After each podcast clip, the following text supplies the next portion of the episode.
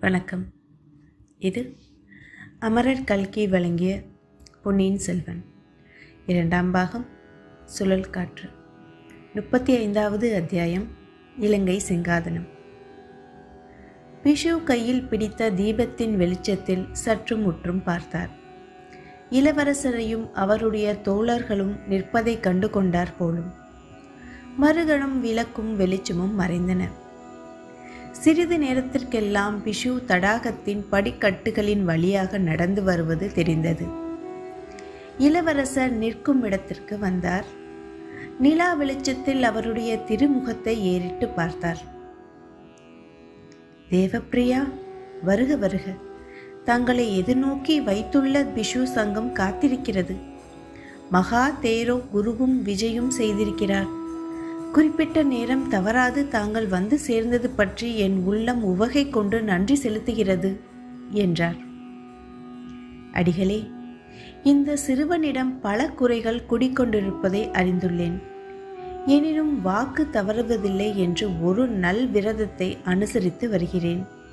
அந்த விரதத்தில் இன்றும் தவறில்லையே என்றார் பொன்னியின் செல்வர். இன்று சூரியன் அஸ்தமிக்கும் நேரம் வரையில் தாங்கள் வந்து சேரவில்லை என்று அறிந்தேன். அதனால் சிறிது கவலை ஏற்பட்டது. என்றார். முன்னதாக வந்திருந்தால் ஒருவேளை வாக்கை நிறைவேற்ற முடியாமல் போயிருக்கலாம். அதனாலேயே சமயத்திற்கு வந்து சேர்ந்தேன் என்றார் பொன்னியின் செல்வர். ஆமாம் வானில் ஜோதிமயமாக ஒளிரும் கதிரவனை மறைத்து விடுவதற்கு பல மேகத்திரள்கள் சுற்றி வருகின்றன. நாங்களும் அறிந்துள்ளோம். ஆனால் அந்த மேகத்திரல்கள் எல்லாம் புத்த பகவானுடைய கருணை எனும் பெருங்காற்றினால் சின்னா பின்னமாகி கலந்துவிடும். போகட்டும். இதோ எப்பவர்கள் யார்? தாங்கள் நன்கு அறிந்தவர்கள் தானா தங்களின் பூரண நம்பிக்கைக்கு உரியவர்களா? கொடுத்த வாக்கை தவறாது நிறைவேற்றக்கூடியவர்களா? என்று பிஷு கேட்டார். அடிகளே என்னுடைய கரங்கள் இரண்டையும் எப்படி நான் நம்புகிறேனோ அப்படியே இந்த நண்பர்களையும் நம்புகிறேன். எனினும் தங்களுக்கு விருப்பமில்லை என்றால் இவர்களை இங்கேயே விட்டுவிட்டு தங்களுடன் தனித்து வர சித்தமாய் இருக்கிறேன் என்றார் இளவரசர். இல்லை இல்லை. அவ்வளவு பெரிய பொறுப்பு ஏற்றுக்கொள்ள நான் சித்தமாய் இல்லை தங்களை நான் அழைத்து போகும் இடம் மிக பத்திரமானதுதான். ஆயினும் நீண்ட வழியில் போக வேண்டும். எந்த தூணுக்கு பின்னால் என்ன அபாயம் மறைந்திருக்கும் என்று யார் சொல்ல முடியும்? இவர்கள் இருவரும் அவசியம் வரட்டும் என்றார் பிஷு இவற்றையெல்லாம் கேட்டுக்கொண்டிருந்த வந்தியத்தேவனுடைய உள்ளம் கொந்தளித்தது.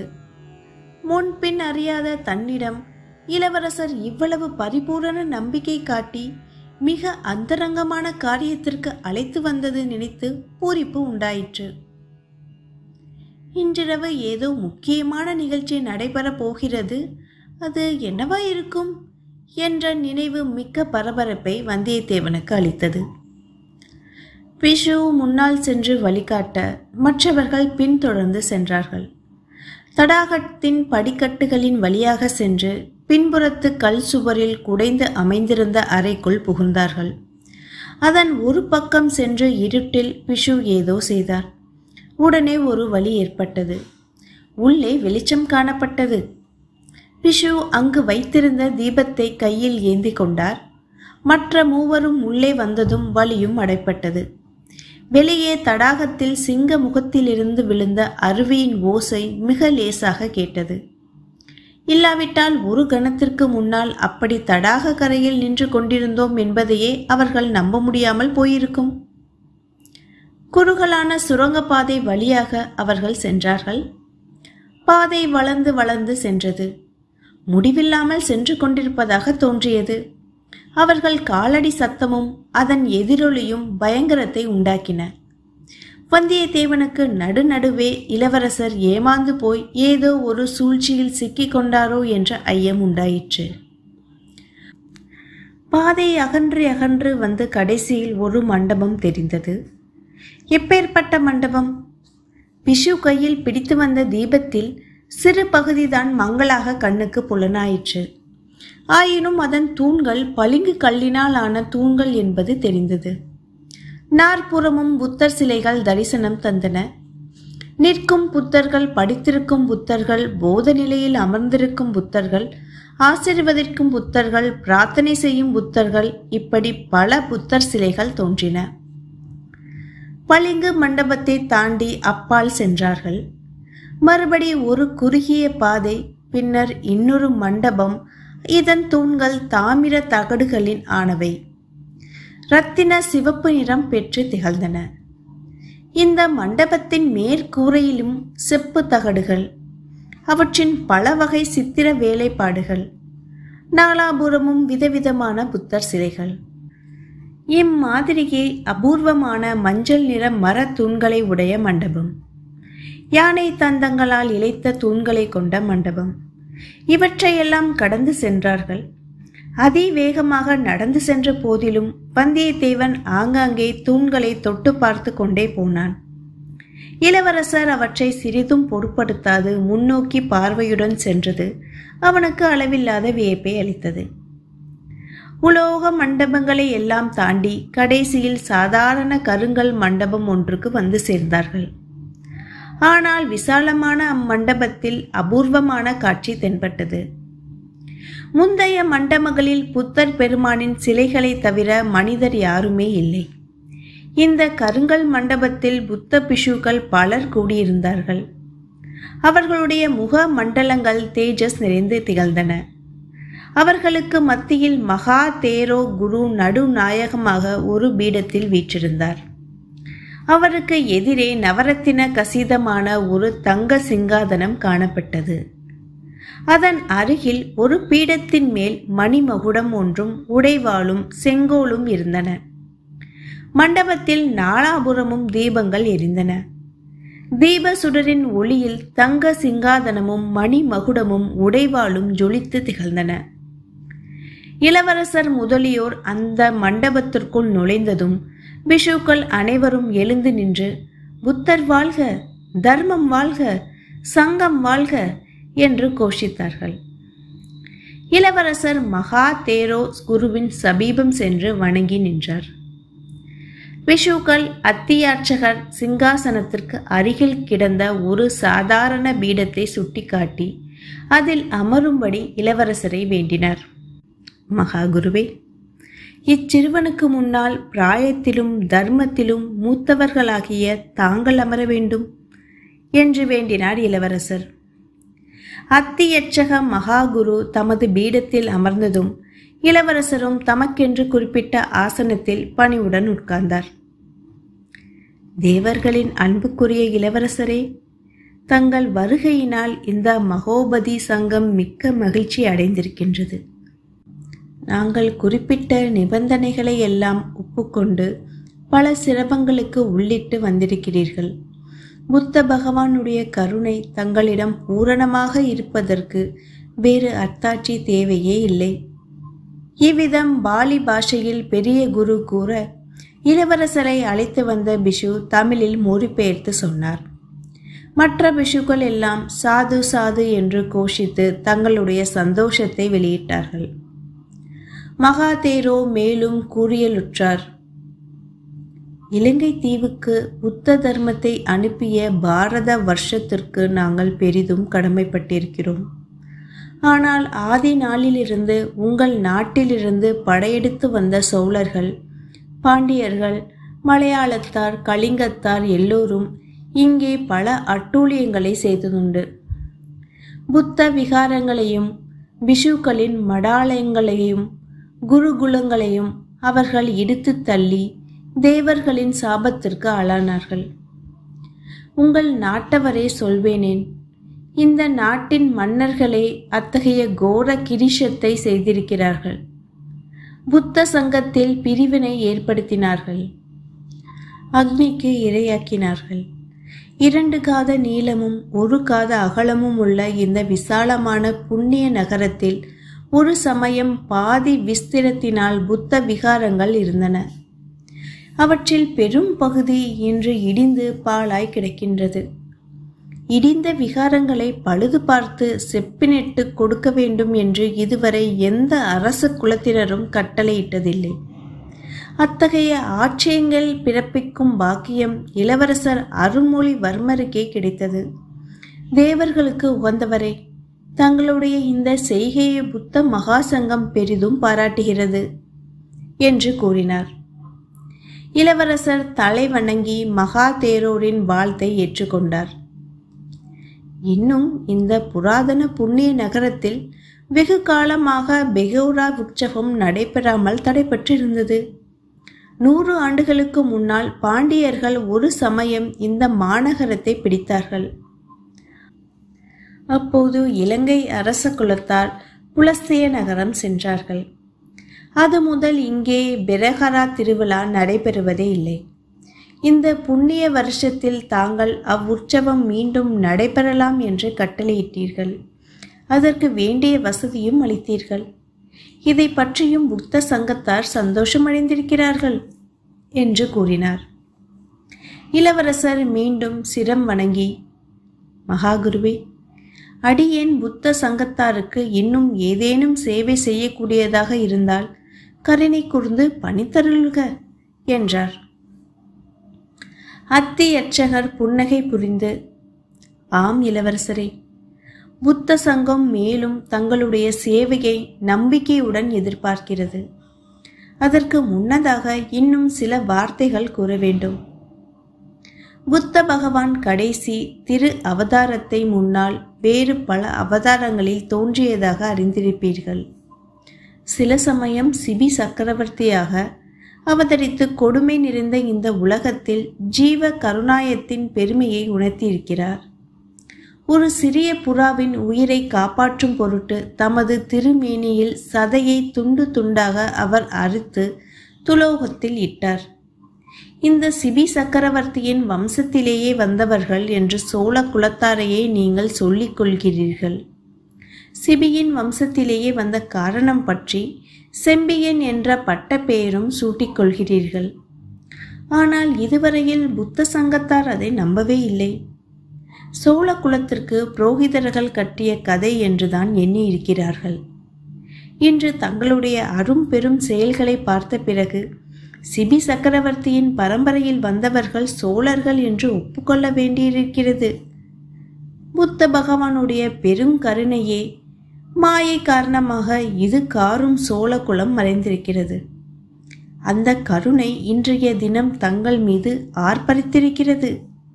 அதற்கான தேவ சூசகம் கிடைத்திருக்கிறது.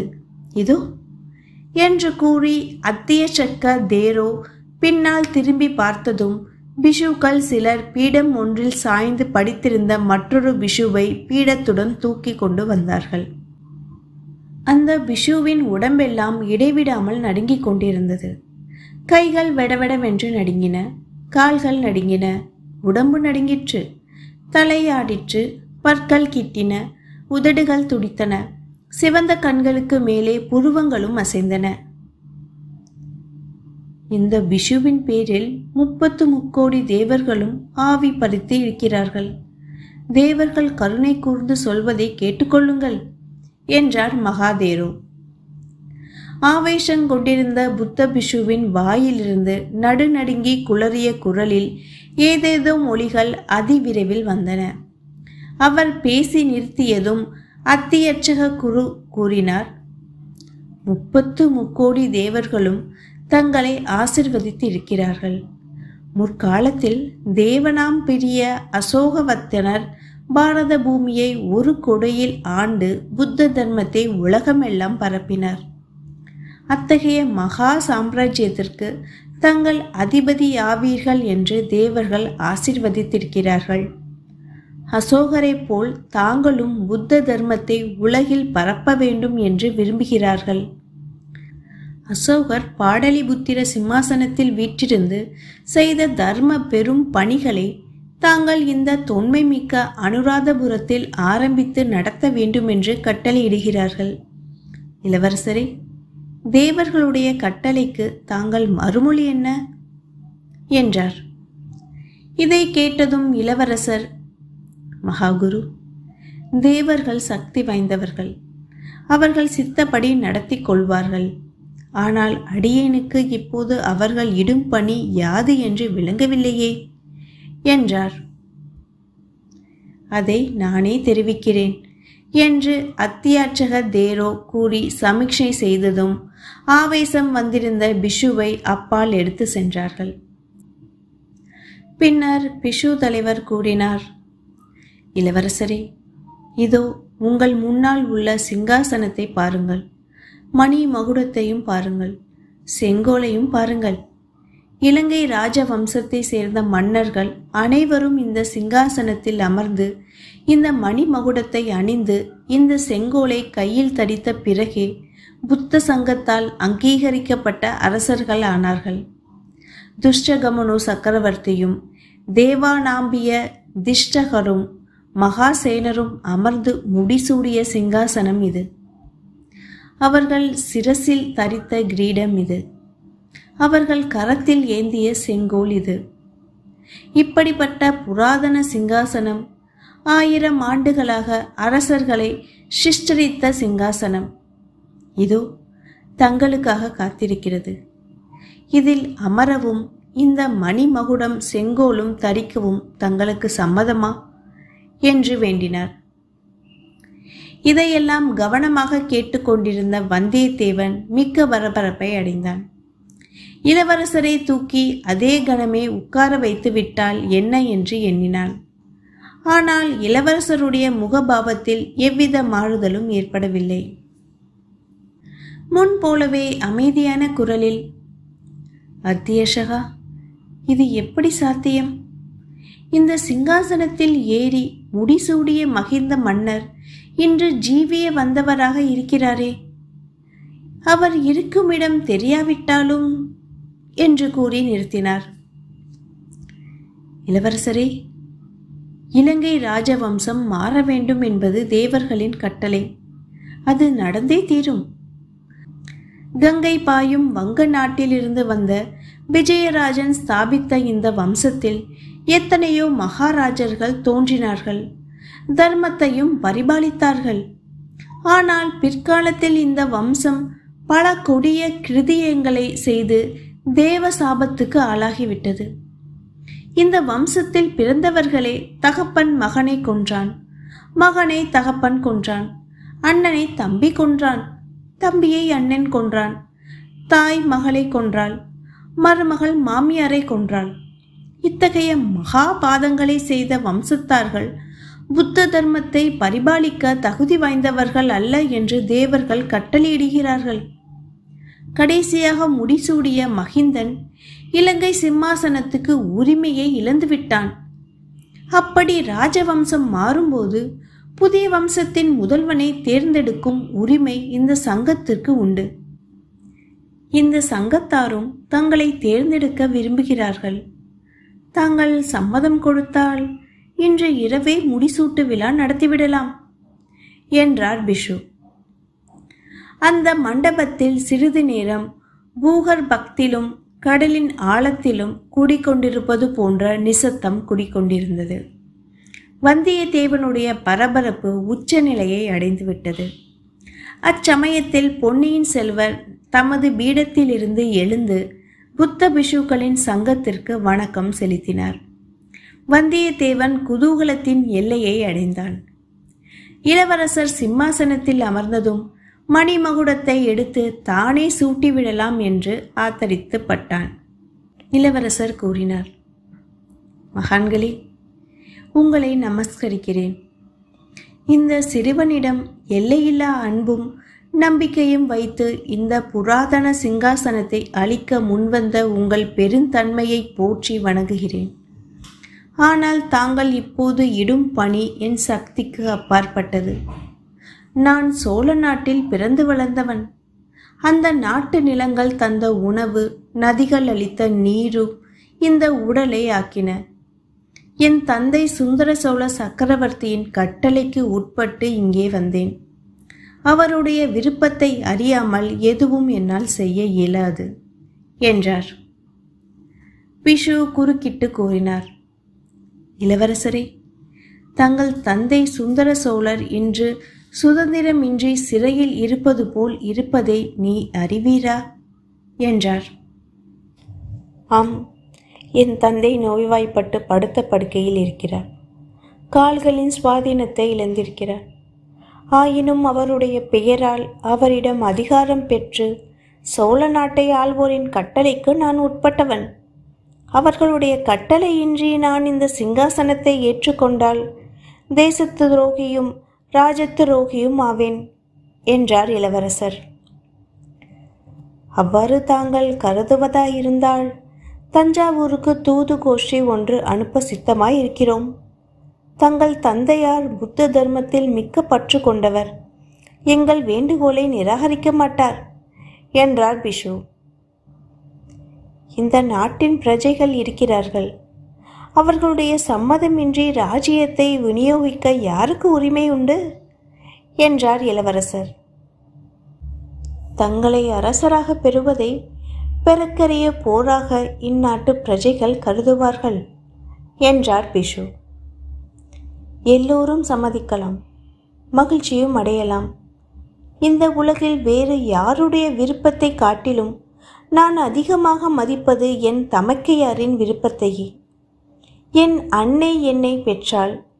பொன்னி நதி என் உயிரை காப்பாற்றி அளித்தாள். ஆனால் என் தமக்கை என் அறிவை வளர்த்து அகக்கண்களை திறந்தார். அப்படிப்பட்டவருடைய விருப்பத்தை காட்டிலும் என் உள்ளத்திலே உள்ள ஒரு குரலின் கட்டளையே எனக்கு மேலானது. மகாபுருஷர்களே தாங்கள் இச்சிறுவனுக்கு மனமுவந்து அளிக்கும் மகாபாக்கியத்தை ஏற்றுக்கொள்ளும்படி என் உள்ள குரல் எனக்கு சொல்லவில்லை. தயவு செய்து இச்சிறுவனை மன்னித்து அருளுங்கள் மறுபடியும் அந்த மகாசபையில் சிறிது நேரம் மௌனம் குடிக்கொண்டிருந்தது. வந்தியத்தேவனுடைய நாடி நரம்புகள் படபடவென்று துடித்த சத்தம் அவன் காதில் மட்டும் விழுந்தது. சற்று பொறுத்து பிஷு சங்கத்தின் அத்தியாட்சகர் கூறினார் இளவரசரே தாங்கள் கூறிய மறுமொழி எனக்கு அதிக வியப்பை அளிக்கவில்லை. ஒருவாறு எதிர்பார்த்தேன். இதனாலேயே இந்த இலங்கை சிங்காசனத்தில் ஏற எவரிலும் அதிக தகுதி வாய்ந்தவர் தாங்கள் என்று ஏற்படுகின்றது. தர்ம சூஷ்மத்தை உணர்ந்த எங்களுக்கு இதை பற்றி சிறிதும் சந்தேகம் கிடையாது. ஆனால் தங்களை வற்புறுத்தவும் விரும்பவில்லை. யோசிப்பதற்கு அவகாசம் கொடுக்கிறோம். ஓராண்டுக்கு பிறகு இதே மாதிரி ஒரு நாள் தங்களுக்கு சொல்லி அனுப்புகிறோம். அப்போது வந்து தங்கள் முடிவான கருத்தை தெரிவிப்பீரா? ஒரு விஷயம் மட்டும் நினைவிருக்கட்டும். இந்த பூரண அனுராதபுரத்தில் பல புத்த விகாரங்கள் மூர்க்கமான யுத்த கொடுமையினால் பாழாய் போகின்றன. ஆனால் இந்த மகாபோதி விகாரத்திற்கு மட்டும் எவ்வித சேதமும் இதுவரை ஏற்படவில்லை. ஏனெனில் இது பூமிக்கு கீழே குடைந்து அமைந்த விகாரம். இங்கே வரும் வழி எவ்விடத்தில் தற்சமயம் கூடியிருக்கும் புத்த சங்க தலைவர்களுக்கு மட்டுமே தெரியும். எங்களில் ஒருவர் வழி காட்டாமல் இங்கே யாரும் வர முடியாது. இலங்கை மன்னர்கள் தங்கள் வாழ்க்கையில் ஒரு தடவை புத்த சங்கத்தாரால் முடி கொள்வதற்கு மட்டுமே இங்கே அழைக்கப்படுவார்கள். அத்தகைய புனிதமான ரகசிய பாதையில் உள்ள விகாரம் இது. இங்கே தாங்கள் வந்தது போனது இங்கே நடந்தது எதையும் பற்றி வெளியில் யாருக்கும் சொல்லக்கூடாது. தங்களுடைய நண்பர்களும் சொல்லக்கூடாது. சொன்னால் மிக கடுமையான தேவ சாபத்திற்கு உள்ளாக்கப்படுவார்கள் என்றார். அத்தியார்ச்சகா சாபத்துக்கு தேவையில்லை. வெளியில் யாருக்கும் சொல்வதில்லை என்று வாக்கு கொடுத்துவிட்டு தான் இங்கே என் நண்பர்களையும் அழைத்து கொண்டு வந்தேன். கொடுத்த வாக்கை ஒரு நாளும் மீறமாட்டேன் என்றார் பொன்னியின் செல்வர். அரை நாளிகை நேரத்திற்கு பிறகு இளவரசர் அருள்மொழிவர்மரும் ஆழ்வார்க்கடியானும் வந்தியத்தேவனும் அனுராதபுரத்தின் வீதியில் நிலா வெளிச்சத்தில் நடந்து கொண்டிருந்தார்கள். விகாரத்திற்குள் இருந்த வரையில் வாயை கெட்டியாக மூடி வைத்து கொண்டிருந்த வந்தியத்தேவன் அப்போது அடக்கி வைத்திருந்த எண்ணங்களை எல்லாம் அவிழ்த்து விட்டான். சோழ நாடு நிலவளம் நீர்வளம் நிறைந்ததுதான். ஆனால் இந்த இலங்கைக்கு இணையாகாது. இப்படிப்பட்ட ரகசிய தீவின் சிம்மாசனம் வழியே வந்ததை உதைத்து தள்ளிவிட்டீர்களே. இது என்ன பேதமை? தங்களை அழைத்து மணிமகுட்டத்தை வழங்க வந்த பிஷுக்களின் மதியை என்னவென்று சொல்ல? அடுத்தாற்போல் நானும் துணையோடு துணையாக நின்று கொண்டிருந்தேனே. எனக்கு கொடுத்திருக்க கூடாதா? என்று இப்படியெல்லாம் பொறுமை கொட்டி கொண்டே வந்தான். இளவரசர் அவனை சமாதானப்படுத்த முயன்றார். துஷ்டகமடுவின் மகன் லாஷி அசோகமாலா எனும் பெண்ணின் காதலுக்காக எந்த இலங்கை ராஜ்யத்தை துறந்தான் என்று சொன்னேனே. அது உமக்கு காதில் ஏறவில்லையா? என்றார். எல்லாம் ஏறிற்று. அப்படி தாங்கள் எந்த பெண்ணை காதலிக்கிறீர்கள் இவ்விதம் தாங்கள் சிம்மாசனம் ஏறுவதற்கு குறுக்கே நிற்கும் பெண் யார்? என்று வந்தியத்தேவன் கேட்டான். ஒரு பெண் அல்ல இரண்டு பெண்கள். சத்தியம் தர்மம் எனும் இரு பெண்களை நான் காதலிக்கிறேன். அவர்களுக்காக இலங்கை மணிமுகுதத்தை வேண்டாம் என்றேன். என்றார் இளவரசர். இளவரசரே தங்களை பார்த்தால் இளம் பிராயத்தினரைப் போல் காணப்படுகிறது. பேச்சோ வயதான கிழவரைப் போல் பேசுகிறீர்கள்? என்றான் வந்தியத்தேவன். நம்மில் யார் வயதானவர்? யாருடைய பிராயம் முடிந்து போகிறது என்பது யாருக்கு தெரியும்? என்றார் இளவரசர்.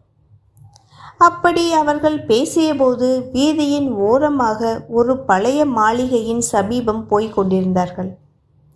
வீதிக்கு எதிர்ப்புறத்தில் யாரோ கையை தட்டும் சத்தம் கேட்டது. சப்தம் கேட்ட இடத்தில் ஓர் உருவம் நின்று கொண்டிருந்தது. இப்படி வாருங்கள் என்று கூறி இளவரசர் அந்த உருவத்தை நோக்கி வீதியை கடந்து போனார். மற்றவர்களும் தொடர்ந்து போனார்கள். அவர்கள் பாதி வீதியை கடந்து கொண்டிருந்தபோது பின்னால் பெரிய தடபுடல் சத்தம் கேட்டது. திரும்பி பார்த்தார்கள். அவர்கள் எந்த வீட்டின் ஓரமாக போய்க் கொண்டிருந்தார்களோ அதன் மேல் மாடத்தில் முகப்பு இடிந்து விழுந்து கொண்டிருந்தது. அவர்கள் அங்கே வீதியை கடக்க திரும்பியிராவிட்டால் அவர்கள் தலைமேலே விழுந்து கொண்டிருக்கும். ஒரு கண நேர வித்தியாசத்தில் மூன்று உயிர்கள் பிழைத்தன. அதுவும் எப்பேற்பட்ட உயிர்கள்? நம்மில் யாருக்கு பிராயம் முடியப் போகிறது என்று யாருக்கு தெரியும்? என்று பொன்னியின் செல்வர் கூறியது எவ்வளவு உண்மையான வார்த்தை. இப்படி எண்ணி வந்தியத்தேவன் நடு வீதியில் நின்று பார்த்து கொண்டிருக்க இருவரும் அப்பால் சென்றார்கள். வந்தியத்தேவன் அவர்களை மறுபடி அணுகிய போது அங்கே நின்ற உருவம் நிலா வெளிச்சத்தில் நன்கு தெரிந்தது. கண் முன்னே காண்பதை நம்புவதா இல்லையா என்ற சந்தேகம் அச்சமயம் அவனுக்கு உண்டாயிற்று. இது என்ன பைத்தியக்காரத்தனம்? இது எப்படி சாத்தியமாகும்? தஞ்சையில் பழுவேற்றரையர் அனுமனையில் பார்த்த நந்தினி இங்கே இந்த அனுராதபுரத்து வீதிக்கு எப்படி வந்திருக்க முடியும்? நள்ளிரவில் இங்கே வந்து எதற்காக நிற்க வேண்டும்? மறுகணம் அந்த உருவம் மாயமாய் மறைந்தது.